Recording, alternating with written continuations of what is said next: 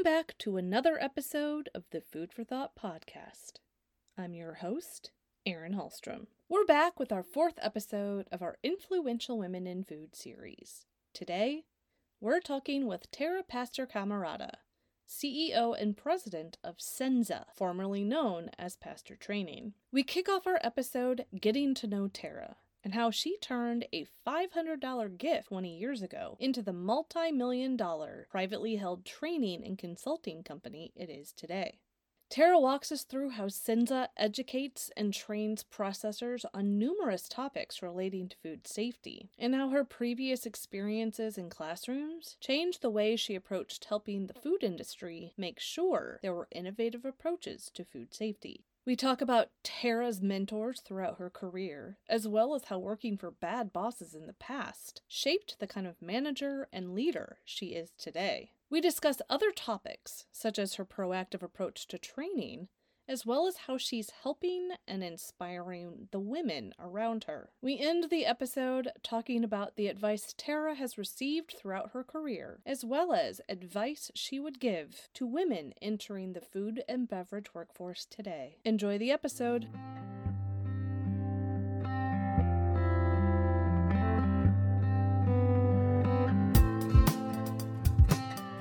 Tara, welcome to this special Influential Women in Food episode of the Food for Thought podcast. Let's kick things off by getting to know a little bit more about you. How are you serving the food and beverage industry right now? Fabulous question. I am serving the food and beverage industry through the Association of Food and Drug Officials. And if you're not familiar with that, the Association of Food and Drug Officials is comprised of industry, and that includes manufacturing foods, processing foods, and retail foods, as well as regulatory, federal, state, and local regulators, FDA, CDC, USDA, all the states of the United States are represented, local health departments, as well as academia. And the role I play in that association is very simple innovation and technology. We just had our annual education conference, and we provided industry and the food industry with some of the latest and amazing technologies and best science out there. So that's one of the things that I'm doing for our industry. Another item that I would say is really important is the Conference for Food Protection. The Conference for Food Protection, I'm leading up food safety training for the whole country as one of the co uh, leads for this at the Conference for Food Protection. And what we're doing is we are looking at food safety training across the country and how does that impact all of our food industry? How does that impact regulatory? And what are some of the best practices out there so that we can have a targeted, effective, and relevant approach to food safety? In addition to that, my company, I love what we do because every day we protect the global food supply. I have an amazing team of consultants and trainers, including my Vice President of Consulting, Melissa Vaccaro, who is an absolute all star that leads up our consulting force, and Barry Parsons, our Director of Training, that leads all of our efforts with training in order for everyone to act smarter, quicker, and safer. Well, speaking about your company, can you speak a little bit more about it, um, including I know you had some some fairly recent news um, about your company. Um, can you tell me more about that?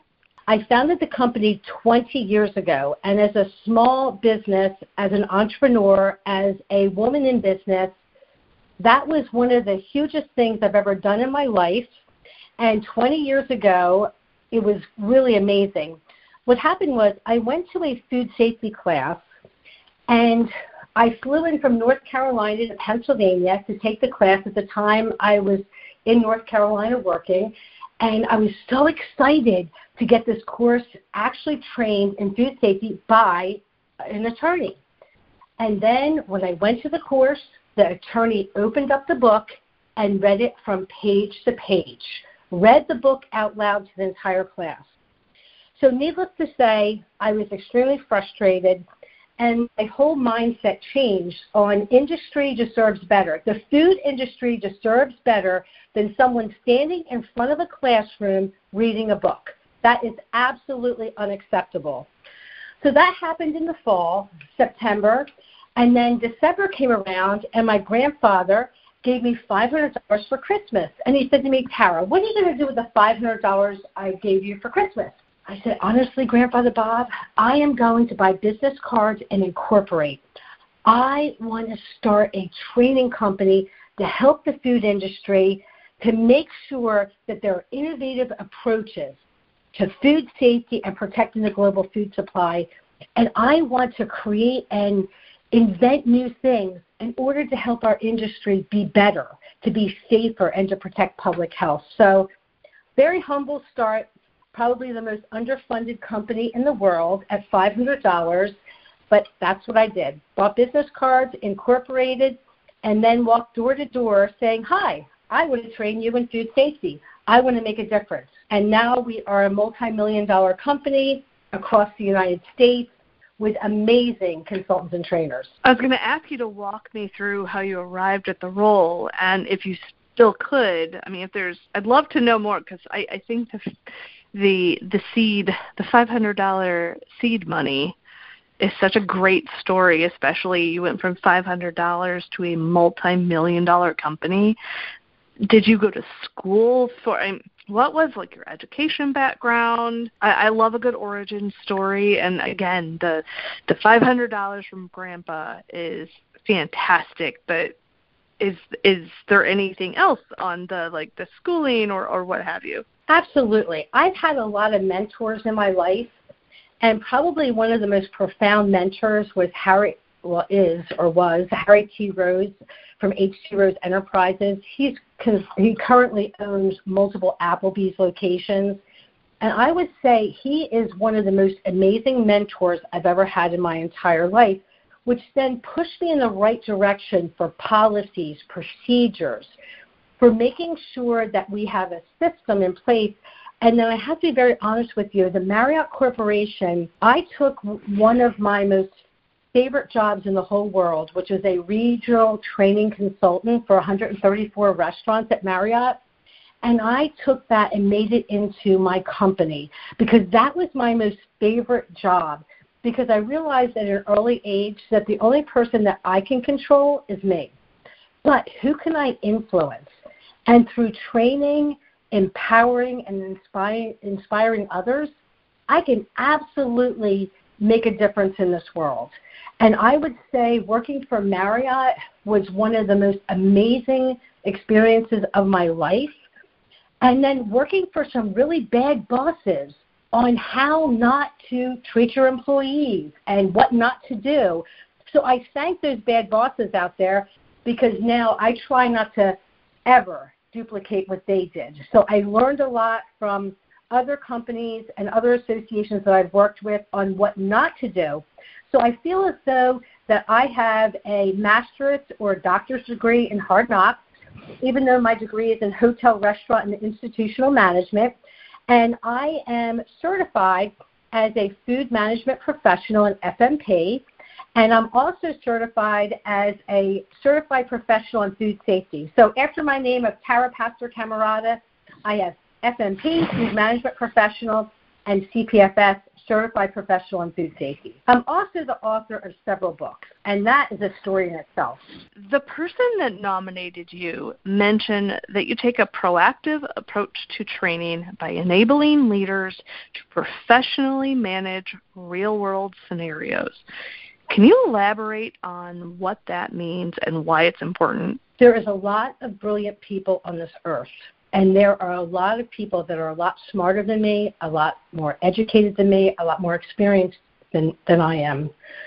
But from a reality perspective, if you cannot communicate to people, and I always say my ability to communicate to average Joe is the expertise that a lot of people are missing. Because if you cannot communicate a simple message of being brief and being brilliant, then they're not going to hear what you have to say. So I've been doing this since 1986. And 1986 to 2022, a lot has happened in this world from social media to text messaging.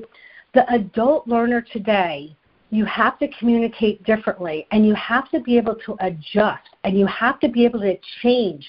And as the leader for training or instructing or inspiring others, you're the person that has to change, not your participants, not your students. And absolutely, when it comes to training and making a difference, we like to make things as simple as possible and be as direct as possible. Some people accuse me of being a little too direct.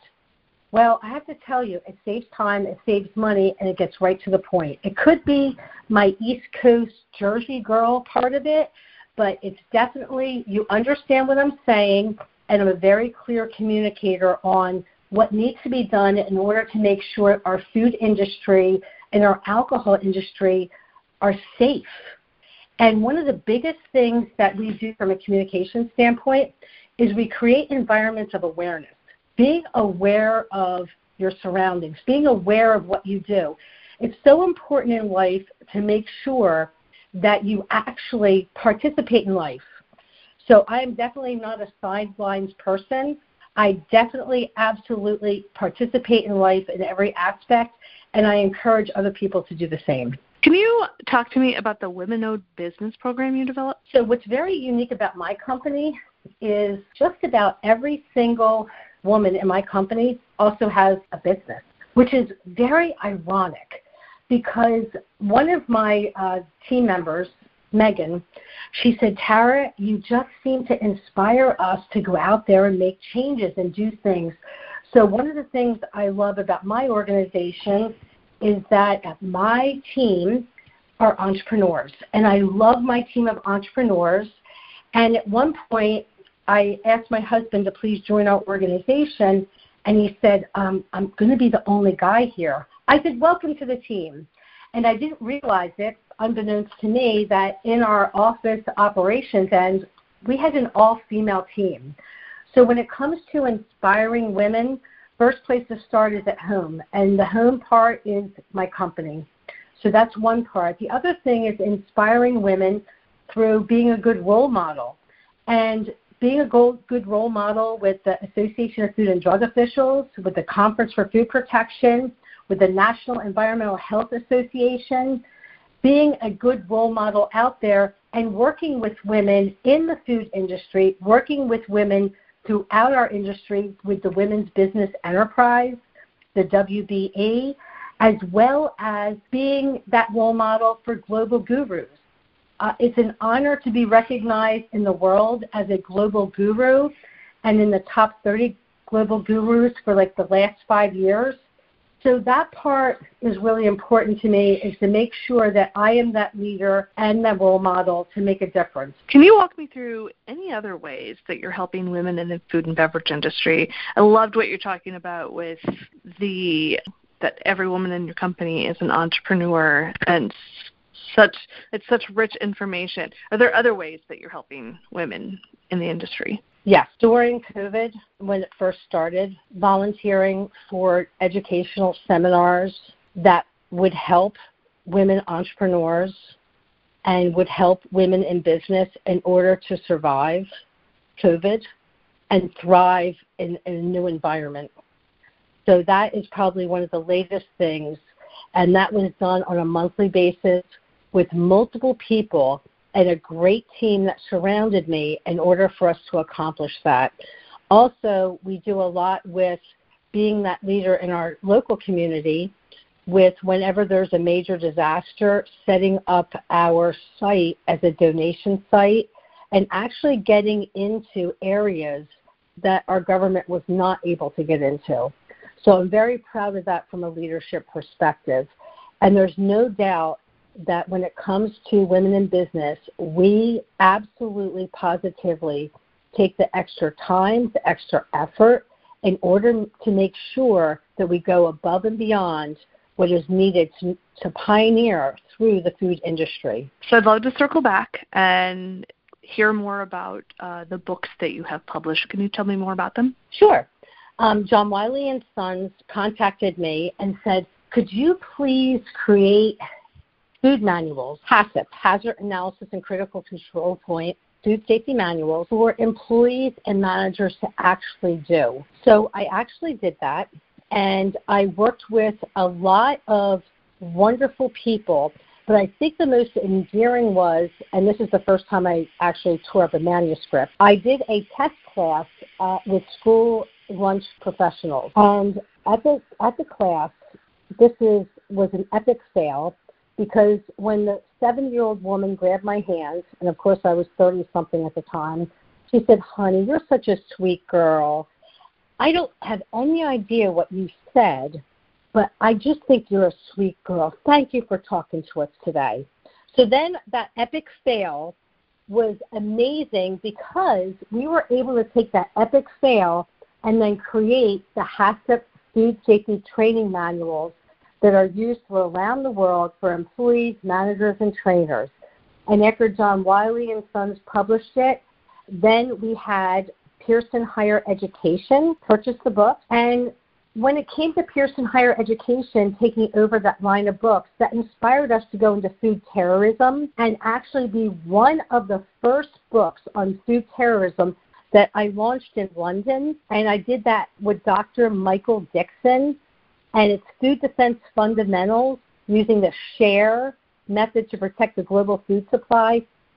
And kudos to Dr. Dixon and I for actually being in the forefront because what was really exciting is now there's an intentional adulteration rule in our country with the new Food Safety Modernization Act that started 10 years ago. And they modeled a lot of our book in the intentional adulteration rule which was very reassuring to know that our message was able to get through and impact the entire world from an intentional adulteration. So that was really amazing. And then after that, I decided to start a publishing company myself, Instruous Publishing Company, where we took back all of our books and our manuals, and now we publish them ourselves because timeliness is essential when it comes to the food industry. When the next food code, food code comes out, you have to be on top of it. You have to change the latest and best science. And we are very nimble, we're very agile, and we're able to make it happen very quickly. So now the product line is held with Instruous Publishing Company. I want to shift gears a little bit and talk about advice. I always love to hear it I love to help give it and help amplify those who have great advice. I'm curious, what is a piece of advice you were given early on in your career that you still use today? Oh boy. There's a lot there's a lot of advice. A lot. But before I answer your question on the actual advice part, there is a pillow on my bed that I read every night before I go to sleep. And I think that will give you the mindset on the advice of where I am. So the pillow has three quotes on it. And the first quote is Believe and act as if it were impossible to fail by Charles Kettering. The next is Dream of Things That Never Were from John F. Kennedy. And the final one from Abraham Lincoln Whatever you are, be a good one. And every night before I go to sleep for the last 20 years, I've been looking at those three quotes. And those three quotes really keep in alignment. And one of the things that I would give advice to is be able to describe your organization, be able to describe your company the way you would be proud to do it.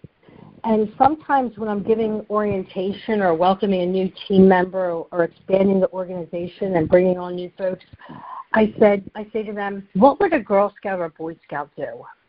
That's how we operate this company. I want to operate this company as if we are a bunch of Girl Scouts and Boy Scouts that are making a difference in the global food supply, that are making a difference in the world. Because every single day we make a difference in the world. So the advice I would give is simple. Make sure that your mission is really what you believe because you certainly can tell when people don't care. You certainly can tell when people have checked out. You certainly can tell when people are just going through the motions. But what is your mission? What do you believe in? What do you want to inspire? And my advice is be true to that. Be honest and true to what you are. Um, I know you have mentored, so I'm curious when you are mentoring a woman or a group of women that are maybe new to the industry, new to your company, what two or three pieces of advice um, would you or do you give them? My advice to women out there, my advice to entrepreneurs, my advice to people in business is number one, be a complete package. Number two, be brief and be brilliant. Number three, participate in life. Get off of the sidelines and get into life. Actively insert yourself into life and make it happen. Well, I think that is some of the best advice anyone could hear.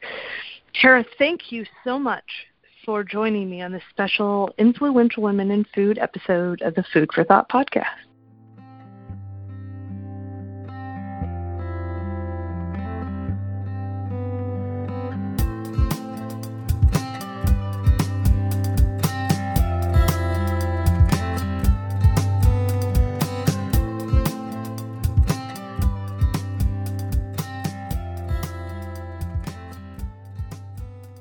Everyone listening to the Food for Thought podcast today, thank you for tuning in. You can find us on Apple Podcasts, Spotify, Stitcher, and just about everywhere you can listen to a podcast. Be sure to tune in next time as we talk more about the stories behind the headlines of the food and beverage industry. Take care. Have a great day.